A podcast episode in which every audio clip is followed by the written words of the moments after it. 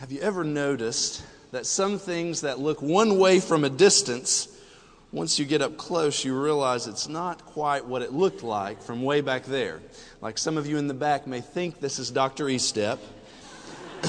it's not. This is uh, Wes. I'll let you decide whether that's better or not. I'm just kidding. But um, many years ago, I was uh, uh, ran to the post office on Assembly Street, doing some business inside of the post office.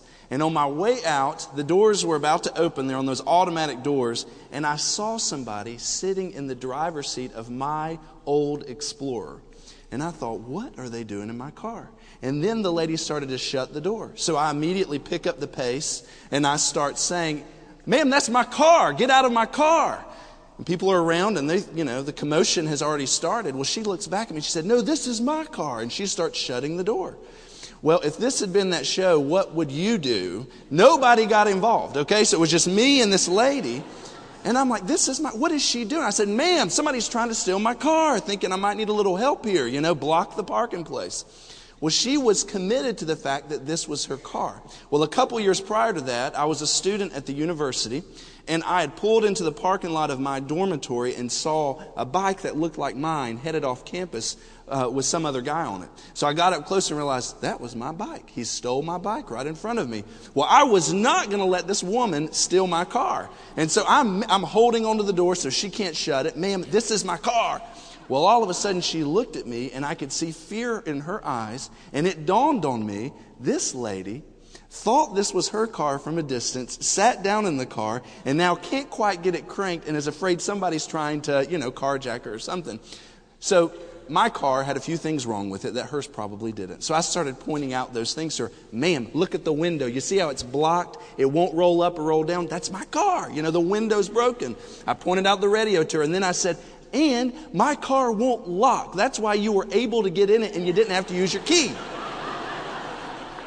And she starts looking around, and finally you see it just, you know, going off in her eyes. She took the key out, she took her purse, she didn't say a word, she got out of the door. Two cars down, cranked the car, and drove off. And I'm looking for the cameras of whatever candid show I'm on.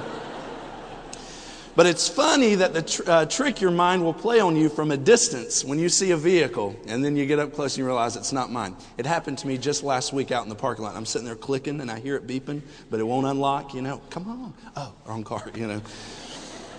Well, Jesus and the disciples uh, have a, a day like this when something from a distance looks one way, but once you get up on it, you realize it's not quite what it looked like from a distance. So, what I want us to do is we're going to enter into the timeline of that holiest of weeks. And it begins with Jesus on what we refer to as Palm Sunday, riding into Jerusalem on the back of a donkey. There's palm branches waving. People are shouting, Hosanna, Hosanna. Blessed is he who comes in the name of the Lord. And uh, Jesus is parading into the city.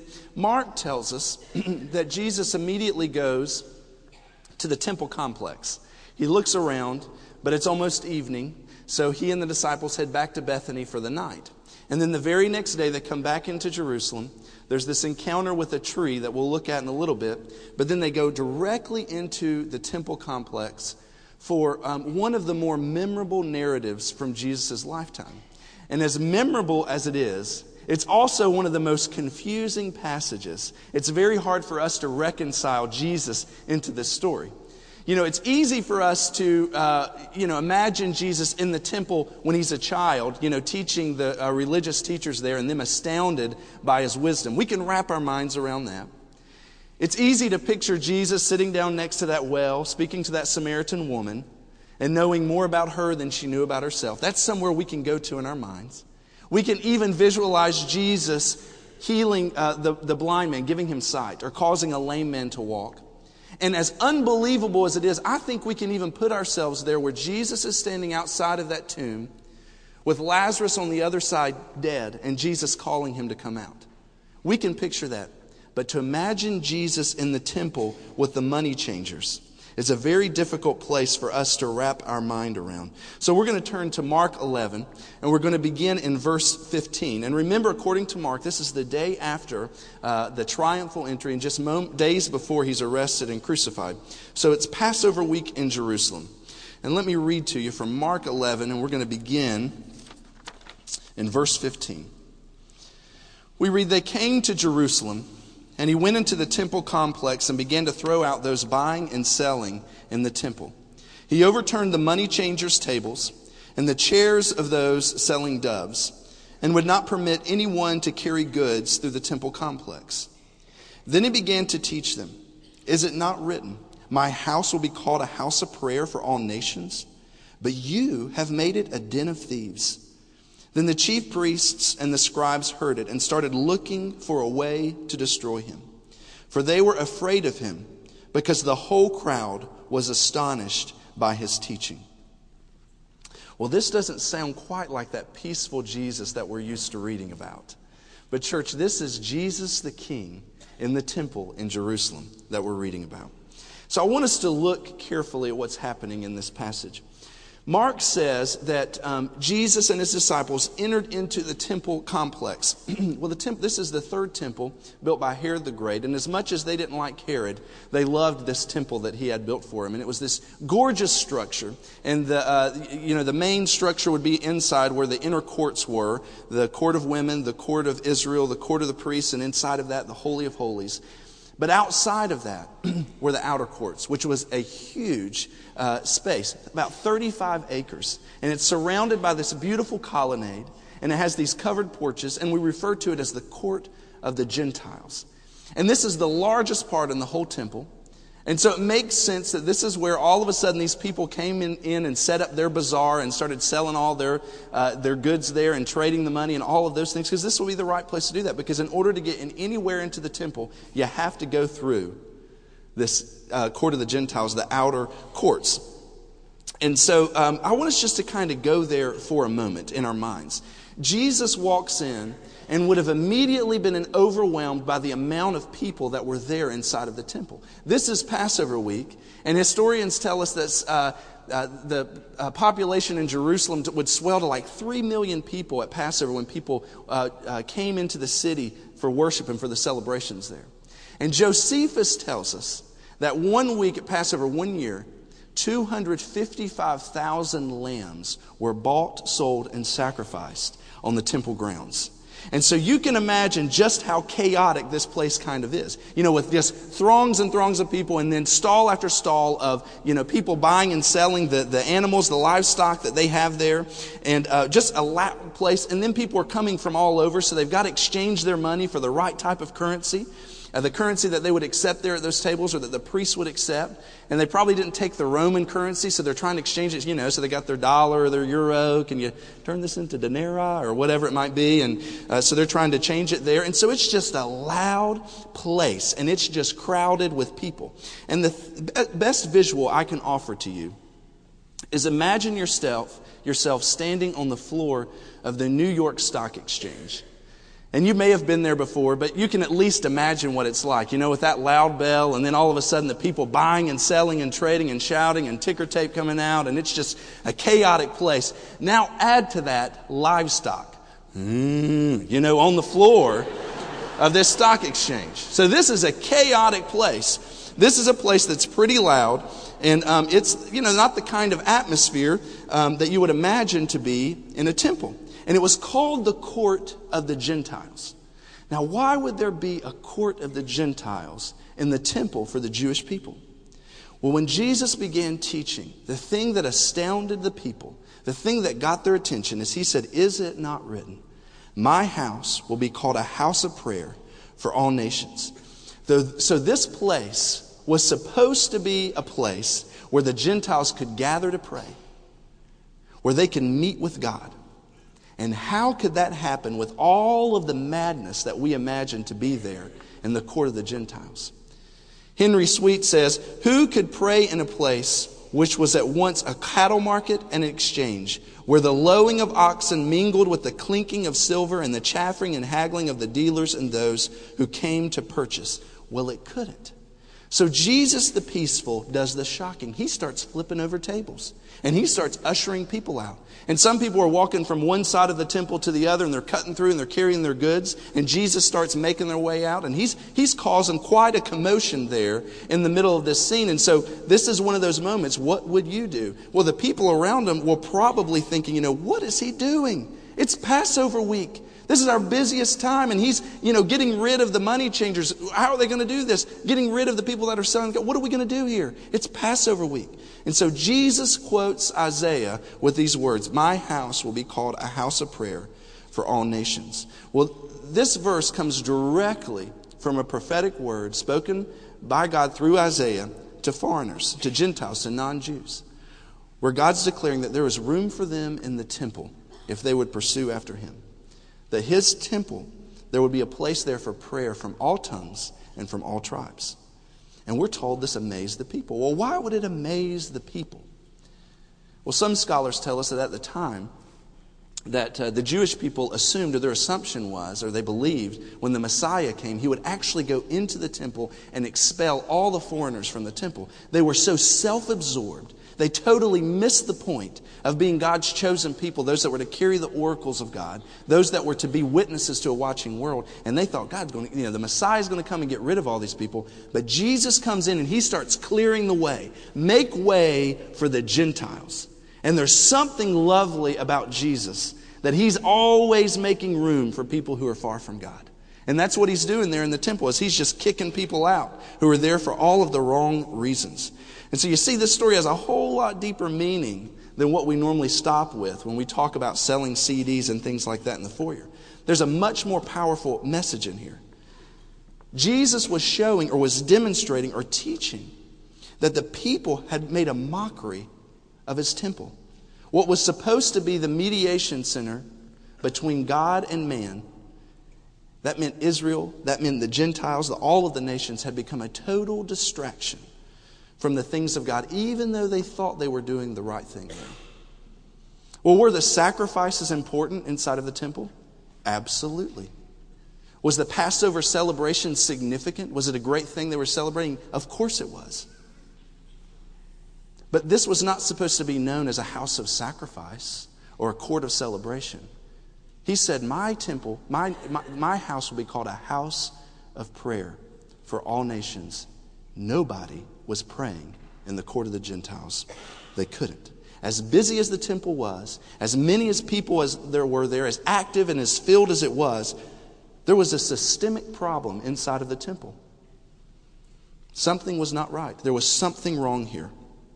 In fact, Jesus foreshadowed or illustrates this previously in a couple verses that we skipped over. You remember I told you that after he triumphantly entered, he went to the temple and then retired to Bethany, and on his way back in, he encountered a tree early in the morning. Well, let's back up to those verses because I think it illustrates a little bit what's happening here. In verse 12 of Mark 11, we read, The next day, when they came out from Bethany, he was hungry. And after seeing in the distance a fig tree with leaves, he went, out to fa- he went to find out if there was anything on it. When he came to it, he found nothing but leaves, because it was not the season for figs. He said to it, May no one ever eat fruit from you again. And his disciples heard it. Have you ever woke up in the morning and you've been so hungry that you just bypass all of your morning rituals, you know, and you just head straight for the kitchen, you know, and it's like so hungry. In my case, it would be stepping over little children, stepping over toys, you know, make way.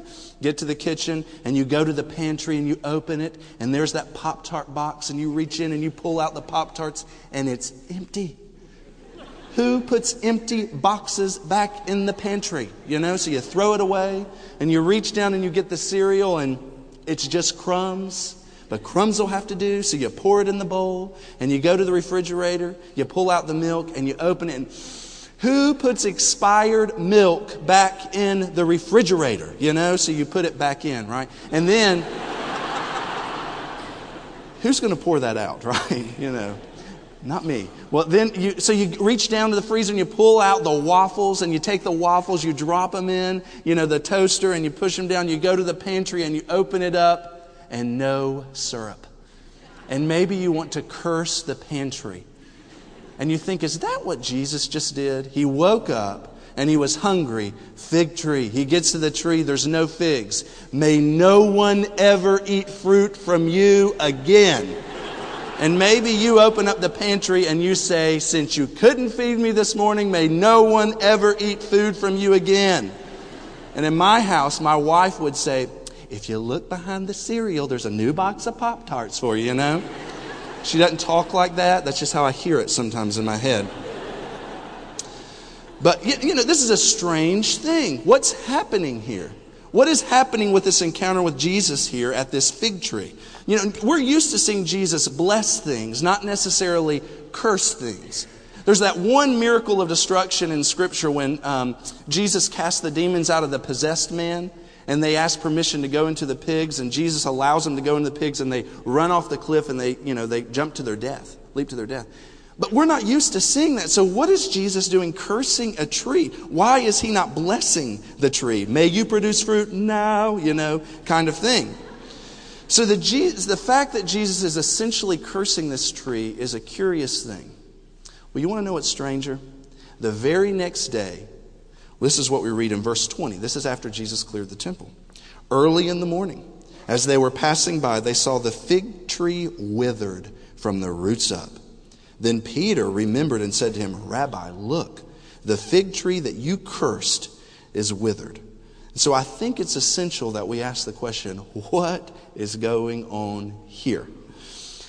Well, by far, I think the best explanation that we have is that this was deliberately staged by Jesus as a symbolic act.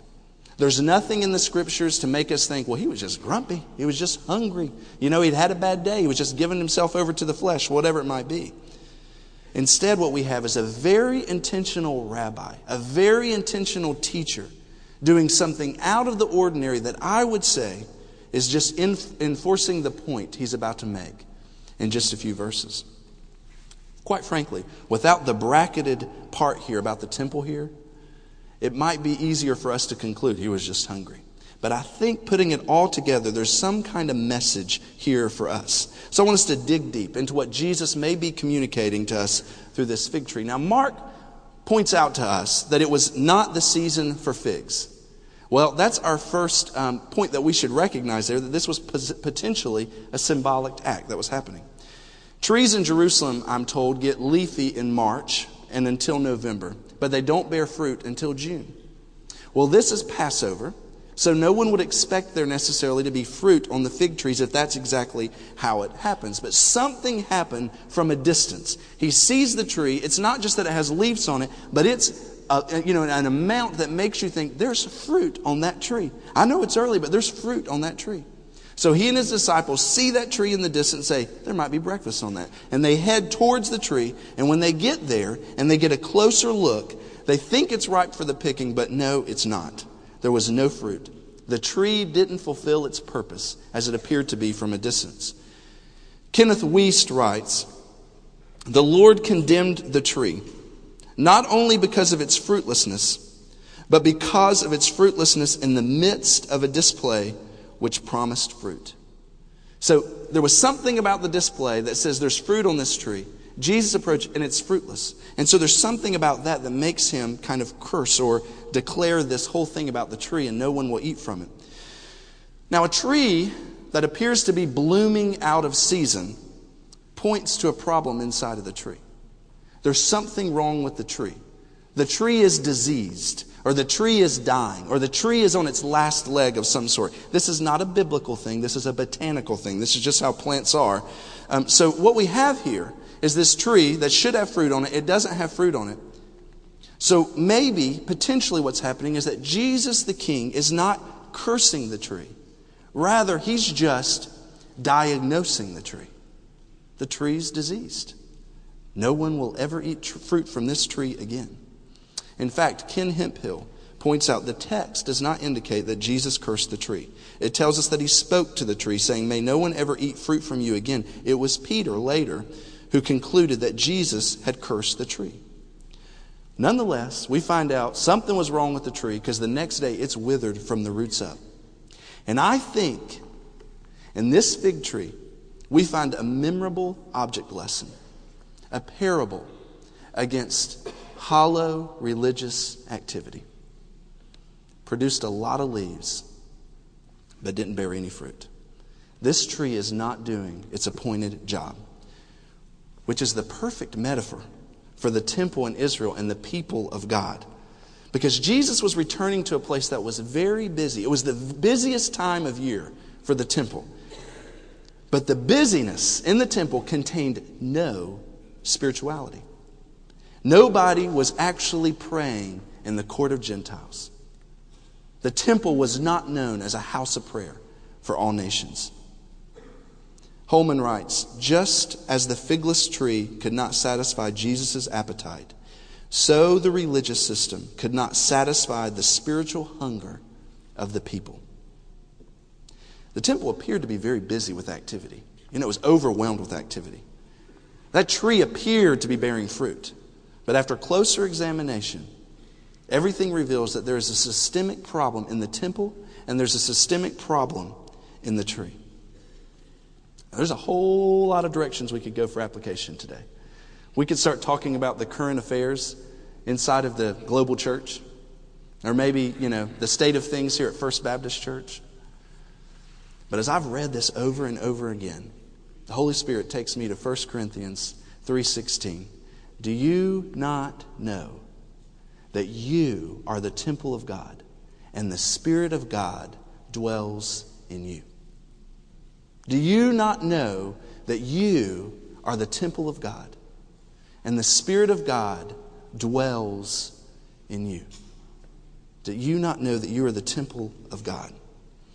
The temple is much more than bricks and mortar. it's a whole lot more than a charter and a congregation. But, beloved, you are the temple.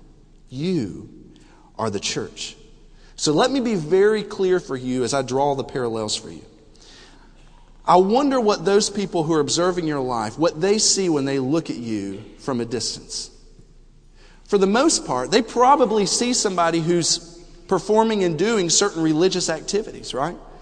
Jesus sets the schedule in a certain sense. The fact that you're here on a Sunday in July for Bible study and worship says a lot in a society that doesn't, you know, that doesn't think that's important. So that's what they probably see.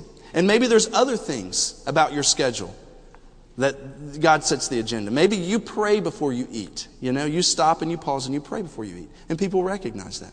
Or maybe from the distance they can see that you carry around a Bible, that you keep a Bible on your bedside table, that you keep a Bible in your vehicle, that you keep a Bible loaded on your smartphone. Or maybe you have one in all three. Or maybe because you're a follower of Jesus, you only listen to Christian music. Or maybe because you're a follower of Jesus, not only do you go to church, you also go to Sunday school you help out with pals, and you sing in the choir. And so people from a distance look and say, wow, this person is a godly person. This is a very spiritual person.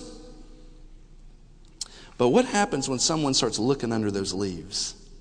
Is there any fruit under there?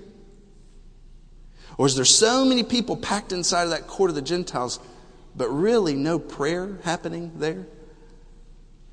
See, I think as Jesus looked at the temple, he was communicating, I see all the people. I see there's throngs of people. And I can tell there's more sacrifice happening this week than any other time. It's a busy time. And I can see all the, the, the rushing around and the doing. But I want more than just busyness in the temple. What I want is real life change, real heart change, true disciples pure followers of Jesus Christ. Is it obvious to those that are closest to you that Jesus is changing you? That's the question I've been asking myself. Is it obvious to people that are closest to me that He's transforming me from the person I used to be into the person He desires for me to be in every area of my life? Or am I just busy with pseudo spiritual activities? What about you? As a follower of Jesus, living in his presence, you're not just to become a nicer person, a more moral person, a more disciplined person. But the life and character of Jesus the King is to be reproduced in your life. So that when people see you, they see a representation of Jesus, ambassador of Christ, in whatever arena you carry that. In your home life, when you go to work, in the community, where you serve. That's what you're supposed to be doing. Is Jesus obviously seen by those who are closest to you? Can people see evidence of the Holy Spirit in your life? Let me give you an example. If you're an anxious person, if you struggle with anxiety, is it clear to everybody around you that you're overcoming that? Or you're working to overcome that? Or the Holy Spirit is working to overcome that in your life? If you're an angry or unforgiving pers- person, have you gl- begun to clearly conquer anger in your life? Are you learning to absorb the cost of forgiveness? Are you still holding on to grudges?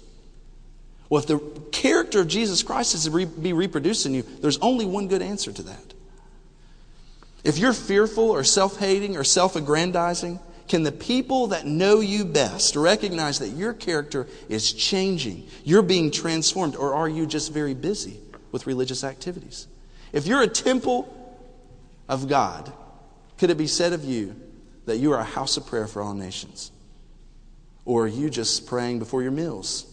or maybe whenever you, your life hits tragedy. I mean, what an indictment against the people of God that the only time we pray is whenever we have to go through a storm. Some of you would never pray if you didn't go through a storm. Well, let me just say that there's evidence of the Holy Spirit if He's in your life because He comes and He bears fruit. Just like you can tell if the Queen of England is in residence at her palace because the flag flying high, people should see the standard of the Holy Spirit flying high above your life. Because when He comes into your life, He starts bearing the fruit of love even when people are unloving. And he starts uh, bearing the fruit of joy and peace, even whenever you hit difficult circumstances. And he starts producing patience in your life whenever you're having to wait and things aren't going as quickly as you want them to. And he reproduces, he produces kindness and goodness in your life whenever people are hateful towards you. And he bears the fruit of faithfulness whenever you live in a culture that's faithless. And he produces the fruit of gentleness and self control when you live in a society that gives itself over to indulgence. So it's time for the people of God to wake up and take seriously the life that we were called to live. Not just be busy with what appears to be spiritual things. So I want to invite you to respond today to a call of renewal because I think that's what Jesus was doing in the temple was calling the people toward, toward renewal. In a few minutes, our choir is going to sing, and I want you to respond to the Word of God today. Are you in a relationship with Jesus Christ? Now, I know you probably have intellectual knowledge about Him, but has that intellectual knowledge led to you surrendering your life to Him, believing on Him for salvation, the forgiveness of sins? See, when Jesus went to that temple and overturned those tables and kicked out those that were selling and buying and trading, part of what He was doing was pointing out the fact that this whole idea of the sacrifice is changing. Because in a few days, he was going to be the ultimate sacrifice, the Lamb of God. No more sacrifice required. Well, have you allowed him to be the sacrifice for the sins of your life and asked him to be Lord of your life? Well, today's the day of salvation if you haven't done that. So I hope you'll respond in that way. Or maybe you look at your life and you think, hmm, I bet from a distance people think I look religious, but if they got up real close, they'd recognize I'm only giving him the outside stuff, not necessarily the inside stuff. Well, today would be a great day for recommitment. Or if you're looking for a church home, our doors are open to you. So, as the invitation's here, I pray that you would just seek God's face in this. How would He have you respond? Our Father in God, we thank you today that we can come in here and celebrate that you are alive and you give us life. Father, I pray that you would help us to live in a way that would show that we are dependent upon you. Now, Holy Spirit, come and have your way during this time of response. You know every need in every heart. You know the big questions that are there and the small questions. You know the need for response. So, Holy Spirit, just have your way. Have your way in each of us. We surrender ourselves to you. We love you. We pray in all of this. Jesus, you'll teach us to love you more. It's in your name we pray. Amen.